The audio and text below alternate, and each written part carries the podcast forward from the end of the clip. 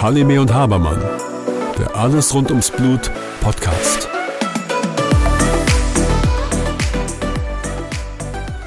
Hallo Björn. Hallo Susanne. Ja Björn, wir sind heute in Duisburg auf dem BFSH treffen und ähm, bringen verschiedenen Teilnehmern die Hämophilie etwas näher und haben unterschiedliche Teilnehmer aus unterschiedlichen ja, Regionen und Zentren und äh, dachte, wir gehen mal ein bisschen herum und stellen mal ein paar Fragen. Was hältst ja, du davon? Gute Idee, aber vielleicht kannst du noch mal kurz erklären, was BFSH heißt. Bündnis für Sicherheit und, warte mal. In der Hämophilie? Bündnis für Sicherheit für in der Hämophilie. Genau, so ist es. Genau. Es sind äh, zwei Firmen, die das Ganze unterstützen, nämlich ähm, Novo Nordisk und äh, die Firma Bayer. Und äh, die beiden ähm, organisieren auch äh, diese beiden diese diese Treffen, also einmal das Hämophilie, den Hämophilie-Intensivkurs, dann gibt es noch einen Labor-Intensivkurs und ich glaube noch etwas mit Thrombozyten, äh, Funktionsstörungen gibt es noch einen in Wiesbaden, glaube ich, den die auch immer noch mit unterstützen. Ja, ich war letztes Jahr schon da und bin immer ganz begeistert, wie umfangreich dieses Programm ist und was alles gezeigt wird. Ne? Also man kann richtig die Hämophilie lernen. Ja, also wirklich, man fängt tatsächlich an von ähm, der normalen Hämophilie, also das heißt die Einführung in die Hämophilie, die Genetik und äh, Labordiagnostik wird dann nochmal gezeigt. Dann hast du ja jetzt heute einen äh, wichtigen Part gemacht äh, mit der Orthopädie und ähm, ja, vielleicht äh, horchen wir mal, wie es bisher bei den Teilnehmern angekommen ist. Bin ich mal gespannt. Einen wunderschönen guten Tag. Hallo. Hallo, Sie kommen aus? Aus Heidelberg, Aus aus, Heid- der Gerinnungsambulanz der Kurpfalzklinik. Genau, da ist eine große ähm, Hämophilieambulanz, glaube ich. Die, Sie betreuen dort Kinder und Erwachsene, glaube ich. Genau. Genau. Ja. Wie sind Sie auf die Idee gekommen, hier teilzunehmen?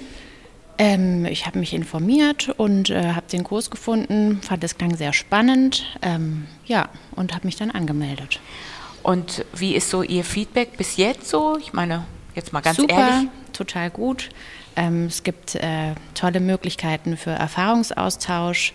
Ähm, es sind ähm, unterschiedliche Fachdisziplinen hier, Pädiater, Orthopäden, Physiotherapeuten. Das ist eine ganz spannende Mischung. Und Sie haben was mitgenommen für sich selber, für Ihr Zentrum? Ja, auf jeden Fall. Sagen Sie mal in einem Satz, was Sie Ähm, mitnehmen oder was möchten Sie ändern? Äh, Oder? Dass wir uns ganz arg bemühen müssen, interdisziplinär zu arbeiten. Das ist doch mal eine schöne Sache. Okay, alles klar. Komme ich mal zu Ihnen. Sie kommen aus oder Ich komme aus Düsseldorf. ja?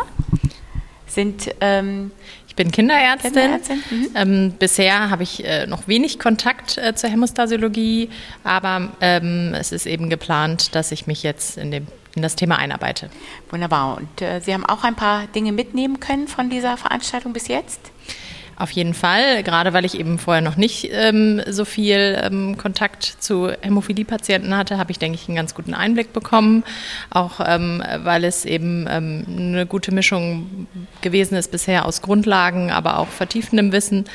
Ähm, und vor allen Dingen das, was eben meine ähm, Kollegin eben schon sagte, dass äh, es sehr wichtig ist, interdisziplinär zu arbeiten und dass man das auch auf jeden Fall im eigenen Zentrum ähm, ja, anstreben sollte. Ja, wunderbar, perfekt. Jetzt hole ich mir noch mal eine Stimme, glaube ich, noch von ähm, jemandem. Sie kommen aus Nürnberg. Genau, ich komme aus Nürnberg, äh, von, aus einer großen hämato-onkologischen Klinik, wo die Gerinnung so einen kleinen Teil äh, ausmacht. Ähm, Aber trotzdem hat sie jetzt hierher ja, es ist ein, Erzählen Sie mal. schon immer ein interessantes Thema. Wir sind ein kleines Team in der großen Klinik, was sich um die Gerinnung kümmert. Und ähm, was hier ganz äh, äh, eindrücklich war, wenn man glaubt, man weiß schon viel, dann merkt man, wie viel man immer noch Neues dazulernen kann.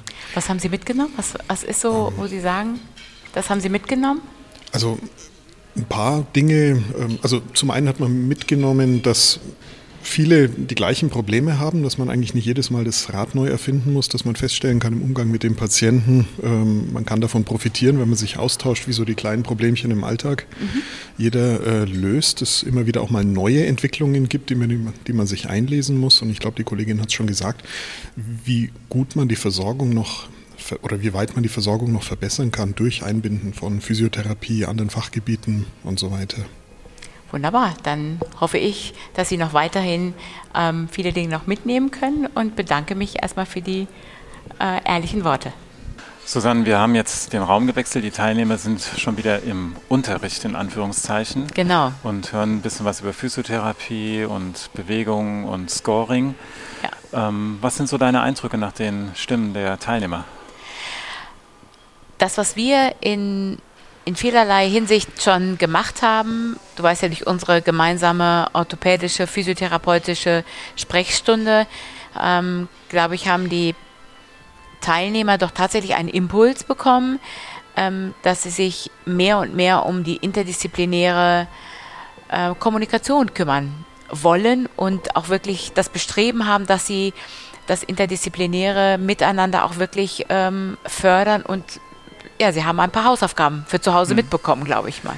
Das kennen die so nicht. Ne? Die ähm, kennen sich mit der Erkrankung ganz gut aus. Die hören dann einen Vortrag über jetzt hier Hämophilie und die ganzen Hintergründe, vielleicht auch die Genetik. Ähm, das nehmen die alles so wahr. Das haben sie vorher in ihrem Studium auch gehabt. Das wird genau. hier vielleicht nochmal aufgefrischt oder vertieft. Aber das war für die ein neuer Impuls. Das war wirklich ein neuer Impuls. Du musst dir vorstellen, das, was wir vor Jahren ähm, im letztens als eine Normalität hatten, dass interdisziplinär gearbeitet werden musste und auch wurde. Ich meine, so bist du ja auch letzten Endes in die Hämophilie gekommen. Ich meine, das Zwangsweise. Ist, Ne? Ja. Ja, gut, zwangsweise. Jetzt bist du aber, jetzt bist du aber ein bisschen fröhlich dabei, oder nicht? Ja, natürlich, ja, klar. Ich habe denen so aber viel zu verdanken. Aber nur mal zur Aufklärung: Frau Professor Scharrer hatte mich tatsächlich immer verhaftet, diese Sprechstunde zu machen, aber es war sensationell gut. Deswegen ja. meine ich ja. Und das wäre ja das genau dieses Gefühl, glaube ich, haben wir Ihnen letzten Endes ja auch ähm, mitvermittelt, dass es sensationell schön und auch gut ist. Ne? Und auch, ähm, dass man ein paar Impulse an die Orthopäden oder auch an die Physiotherapeuten geben kann, dass das genauso laufen könnte wie bei uns. Nur meinst du, dass tatsächlich dann die Impulse für so ein interdisziplinäres Zusammenarbeiten von den Physiotherapeuten oder von den Orthopäden kommen? Es müsste von den Behandlern kommen, weil die sehen ja die Patienten in erster Linie. Da gebe ich dir vollkommen recht, aber du wir brauchen ja irgendeinen Anlass. Weißt du, du mhm. weißt ja, für irgendetwas brauchst du ja einen Anlass, um Menschen zu motivieren. Das mhm. heißt, möglicherweise einen ähm, Patienten, der doch gegebenenfalls für einen operativen Eingriff anstehen sollte oder mhm. wie auch immer, also wo keine andere konservative Therapie mehr möglich ist und dann ins Gespräch kommen zu können. Weil ich meine, wie soll ich sonst mit einem Orthopäden ins Gespräch kommen, der an einer universitären Einrichtung ähm, beschäftigt ist, der ja letztendlich mehr den operativen Fokus hat? Zwangsweise, das ist ja auch wieder zwangsweise. Aber es ist tatsächlich so, weil es ja. ja vorgegeben ist von der, ähm, von der Einrichtung. Ich hatte das ja schon mal erzählt ähm, das wird nicht belohnt, eine Hämophilie-Sprechstunde, zumindest nicht an den meisten Universitäten. Es gibt ein paar Ausnahmen, Bonn, Mainz, was auch immer. Ähm, nur das Ziel oder das, was von dem Chef erstmal abgefragt ist, was, was operierst du, was kannst du operieren und vielleicht möchtest du dann auch eben diese OPs machen. Und dann ist ja natürlich der nächste Schritt, ähm, sich in irgendeiner Form zu habilitieren, also wissenschaftlich zu beweisen. Und das ist auch nicht ganz so einfach im Rahmen der Hämophilie, aber es geht und das haben wir schon gesehen.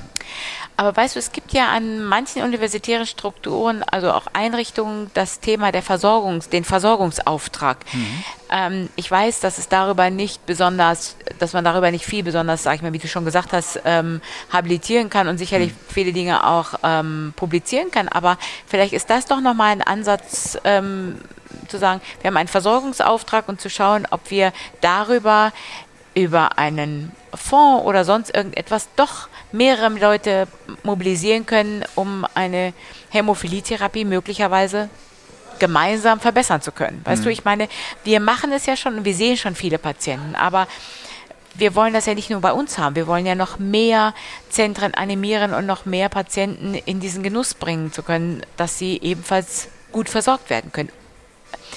Vielleicht nicht Dinge zu verändern, aber den Status quo zu erhalten. Weißt du, ich meine, mhm. das ist ja auch eins unserer wichtigsten Ziele, den Status quo bei den Patienten zu erhalten. Die meisten Patienten wollen ja gar nicht etwas verändern. Weißt du, mhm. denen geht es ja augenscheinlich gut. Ich meine, du hast ja jetzt gerade, wir hatten ja heute einen Patienten, ähm, eine Patientin. Katastrophale Gelenke, aber er möchte nichts geändert haben. Ja, ganz ja. klare Aussage. Er mhm. möchte nichts geändert haben ja. und er möchte den Status quo ähm, ja, dass der erhalten bleibt. Und, hm. Aber auch dafür müssen wir sorgen. Hm. Kommen wir nochmal auf das Netzwerk zurück. Ne? Was, was viele sich so vorstellen, ist, dass man, jetzt nehmen wir mal wieder das Beispiel Uniklinik, aber es gibt viele, viele andere Zentren auch noch. Da sitzt mhm. dann der Hämostasiologe und da sitzt dann der Orthopäde und die machen dann gemeinsam eine Sprechstunde. Das ist ja aber nur eine Variante. Es gibt ja viele andere Möglichkeiten, so etwas zu gestalten und ähm, da kann ich so ein bisschen aus meinem Nähkästchen plaudern. Ich biete ja zum einen jetzt so als Niedergelassener mhm an, dass Hämophilie-Patienten zu mir kommen, auch in enger Zusammenarbeit mit manch anderen Zentren. Mhm. Und dann sehe ich die regelmäßig, dass die Kommunikationsebene zumindest geklärt, ähm, sodass man dort ähm, auch anderen Zentren oder auch kleineren, ja, ich sag mal, ja, muss nicht immer gleich Zentren sein, aber auch kleineren Einrichtungen eben anbieten kann, dass die Patienten regelmäßig gesehen werden. Das ist so mehr so eine lokale Geschichte. Mhm. Dann haben wir ja eben die Zusammenarbeit und noch eben den Luxus, dass Marc Rosenthal, der Physiotherapeut, mit dabei sitzt ähm, die Patienten gehen einen Weg und haben drei Disziplinen, sensationell.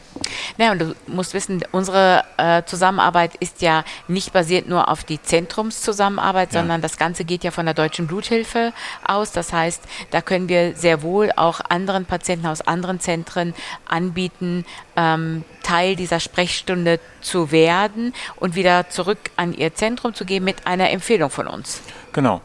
Und ich glaube, wenn sich ähm, jetzt in dem Fall ein Orthopäde oder Physiotherapeut mit dem Thema auseinandersetzt, dann ist es ja nicht nur dieser eine Behandlungsauftrag, schau mal auf das Sprunggelenk, sondern man schaut sich den Patienten komplett an. Mhm. Und wenn dann der Hämostasiologe einen Patienten zu uns schickt und wir bieten ihm das an und sie bekommen dann eine komplette Ansicht zurück, dann kann es ja auch nochmal dem Wunsch des Hämostasiologen oder der Hämostasiologin steigern, so ein Netzwerk bei sich intern aufzubauen. Eben. Und ich glaube, das sollten wir auch nochmal, wirklich nochmal den Aufruf starten, zu sagen, wir bieten das an mhm. und ähm, daraus nochmal positive Impulse zu bekommen. Aber weißt du, es gibt ja nicht nur dieses Netzwerk. Ja. Es gibt ja noch andere Netzwerke, nämlich auch für die Konduktorinnen und die mhm. Frauen, ähm, nämlich die Zusammenarbeit mit den Gynäkologen. Mhm. Also auch das äh, bedarf ja auch eines guten Netzwerkes, äh, Gynäkologen, die sich auch ähm, dieser Patientengruppe widmen ähm, und auch gute Empfehlungen rausgeben und auch darüber auch gute Erfahrungen zu sammeln, zum Beispiel mhm. mit der starken Monatsblutung, was passiert bei Geburt etc. pp. Und da könnte man genauso gut ein gutes Netzwerk aufbauen, mhm. wie wir das mit der Orthopädie gemacht haben. Und wie wir oder wie es momentan mit den Nuklearmedizinern passiert. Da wird genau. ja momentan auch ein Netzwerk aufgebaut. Das ist dann ein deutschlandweites Netzwerk. Mhm. Auch da wieder der Aufruf an die Hämostasiologinnen, sich vor Ort vielleicht einen Nuklearmediziner zu suchen vielleicht mal vor Ort eine Fortbildungsveranstaltung über die Hämophilie zu halten, aber gleich dann auch eine Anbindung an, für, für eine Anbindung an dieses Netzwerk zu sorgen, dass ich im Bedarfsfall dann eben meinen Patienten dorthin überweisen kann. Das bedeutet aber auch, dass sich die zuständigen Behandler darum bemühen, die Patienten dann auch regelmäßig an die Nuklearmediziner dann auch oder zumindest sie zu verweisen und auch vorzustellen, mhm. weil wenn die keine Patienten bekommen, haben die auch kein weiteres Interesse, sich dem Netzwerk anzuschließen. Weißt du, mhm. ich meine, das ist genauso wie mit der Orthopädie, wenn ich sage, auch ich möchte ein orthopädisches Zentrum aufbauen und die Patienten gehen aber nicht zu der orthopädischen Einrichtung, dann nützt mir dieses Netzwerk auch nichts. Das mhm. muss ja mit Leben gefüllt werden, nämlich mit dem Patienten. Also da sind wir dann aber tatsächlich wieder bei den Behandlerinnen. Ja, also die Schleife wieder zurück. Ne? Ich glaube, die Schleife geht zurück. zurück. Wir werden nicht darum herumkommen, dass die Initiative von denen mm, ausgehen muss. Ich gebe dir recht, ja. Ähm, das Einzige, was wir tatsächlich anbieten können, ist maximal zu unterstützen ja, und dann eine mm. Hilfe anzubieten. Ja, das ist auch nochmal etwas. Und vielleicht auch nochmal der Aufruf für das äh, Hämophilie-Symposium mit dem ähm, ähm, Joint Health Workshop. Ne, Joint Health Workshop, da nochmal die Leute zu animieren, daran teilzunehmen und da nochmal zu gucken, ob wir das Netzwerk da nochmal, darüber nochmal ähm, etwas vergrößern können. Ich glaube, da hoffen wir mal, dass wir noch mehr Leute begeistern können. Du weißt mhm. ja, wir brauchen Nachwuchs. Mhm. Ne, auch eine wichtige Sache, die wir tatsächlich nicht haben. Du weißt, wir brauchen an jeder Stelle, an jeder Ecke brauchen wir, was die Hämophilie angeht.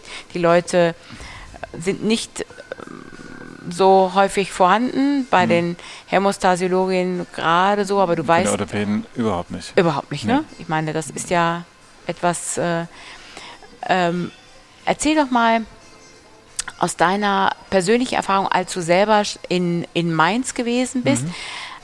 ihr, ihr wart da schon ein paar mehr.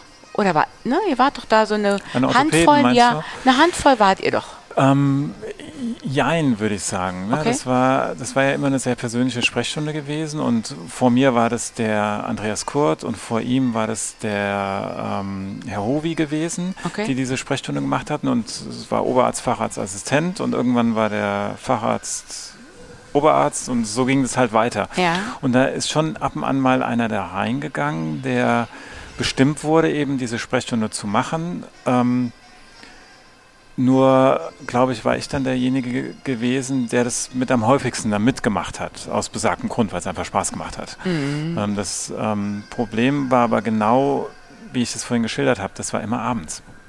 Ja, das war nach dem OP, du bist dann abends dorthin gegangen. Ähm, die Frau Professor Schacher war meistens etwas traurig, weil sie so lange warten mussten. Noch trauriger waren die Patienten. Ist ja auch ein Unding, muss man sagen. Ne? Die werden einbestellt zu einer Sprechstunde und müssen ewig warten. So war es aber damals gewesen. Bis ihr erst am OP gegangen mhm. seid. Ne? Selbst ja. da war es schwierig, Leute dafür zu begeistern. Das ne. lief über die persönliche Schiene mit Andreas Kurt. Okay. Ja, also das war einfach eine gute Zusammenarbeit. Mhm. Wir sind früh zusammen auf Kongresse gefahren, ähm, sodass man dann schon einen indirekten Mehrwert hatte.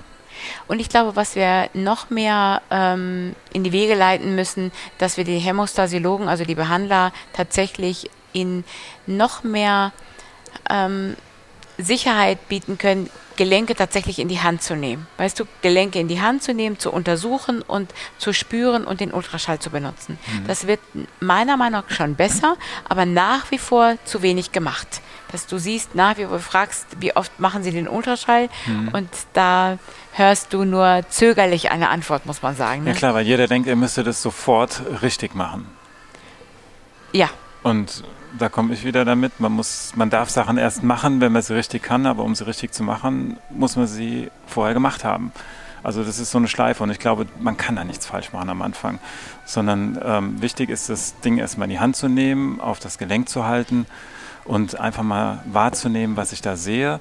Und ich meine, ein bisschen Flüssigkeit im Gelenk kann, glaube ich, jeder erkennen, zumal die ja aus der inneren Medizin kommen. Und ich bin fest davon überzeugt, einen Bauch mit einem Ultraschall zu beurteilen, ist tausendmal schwerer als ein Gelenk zu beurteilen. Auf jeden Fall. Und du, ich glaube, ich hoffe, dass Sie sich damit, ähm, dass wir Sie haben motivieren können. Ich meine, du hast ja äh, bei uns im Zentrum macht's äh, der Physiotherapeut Marc Rosenthal. Und vielleicht ist das so ein kleiner Anschubser, das tatsächlich zu machen. Mhm. Mal gucken. Und ja, und genauso ist es, die Gelenke einfach mal in die Hand zu nehmen. Mhm. Du musst nicht sofort den super spezifischen Meniskus-Test machen. Es geht darum, das Gelenk in die Hand zu nehmen, zu schauen, wie der Patient reagiert, das durchzubewegen, zu schauen, was man selbst empfindet. Und nach ein paar Gelenken bekommt man schon das Gespür dafür. Ja, und vielleicht ist das jetzt mal ein kleiner Aufruf auch an die Patienten ähm, in anderen Zentren tatsächlich zu sagen, wir fordern das jetzt mal ein und sagen, wir möchten jetzt auch in eine orthopädische Sprechstunde kommen. Hm. Ne? Ja, wir, wir können es nur anbieten. Ähm, mhm. Und letztendlich ist es vielleicht ein richtiger Weg, ne? über die Patienten eine Begeisterung oder auch eine Forderung ähm, zu erzeugen, um solche Konstrukte und Netzwerke aufzubauen. Aber weißt du, vielleicht haben die Patienten oft Angst, in die orthopädische Sprechstunde zu kommen, weil der Orthopäde, den sie sonst kennen, ihnen dann mitteilt, da kann man eh nichts mehr machen, da muss operiert werden. Ja. Weißt du, nicht, vielleicht ist das die Sorge und das vielleicht auch ja die Zurückhaltung. Ne, ich bin mit dem zufrieden, wie es eben ist und mhm. ähm, bloß nichts machen. Vielleicht ist das auch mit ein Grund der Zurückhaltung, wenn sie den Behandler sagen, bei mir ist alles in Ordnung, ich habe keinerlei Schmerzen und sie reden nicht drüber. Nur wenn sie wirklich explizit, glaube ich, gefragt werden, wo der Schuh drückt. Ja, kann ich mir gut vorstellen. Aber auch das liegt wahrscheinlich so ein bisschen daran, was äh, so dieses persönliche Incentive von dem Orthopäden ist.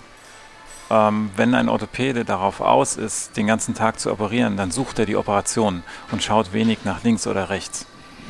Ich kann das ja von meiner Seite aus sagen. Ich habe ja aufgehört zu operieren mhm. vor zwei Jahren.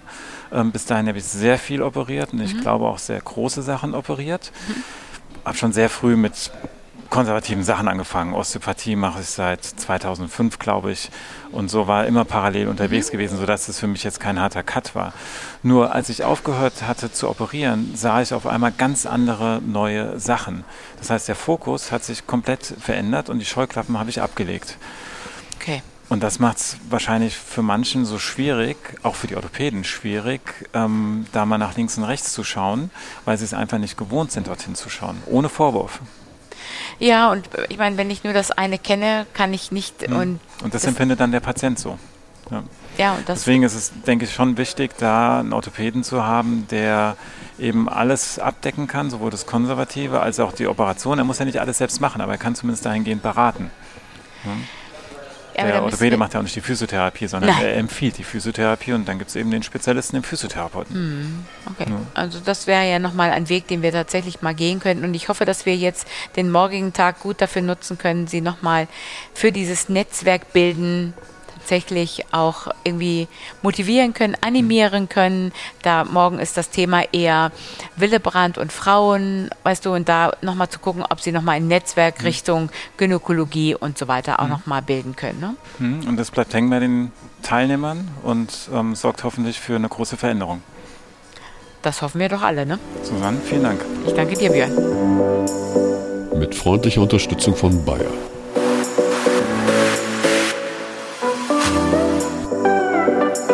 Halime und Habermann, der Alles rund ums Blut Podcast.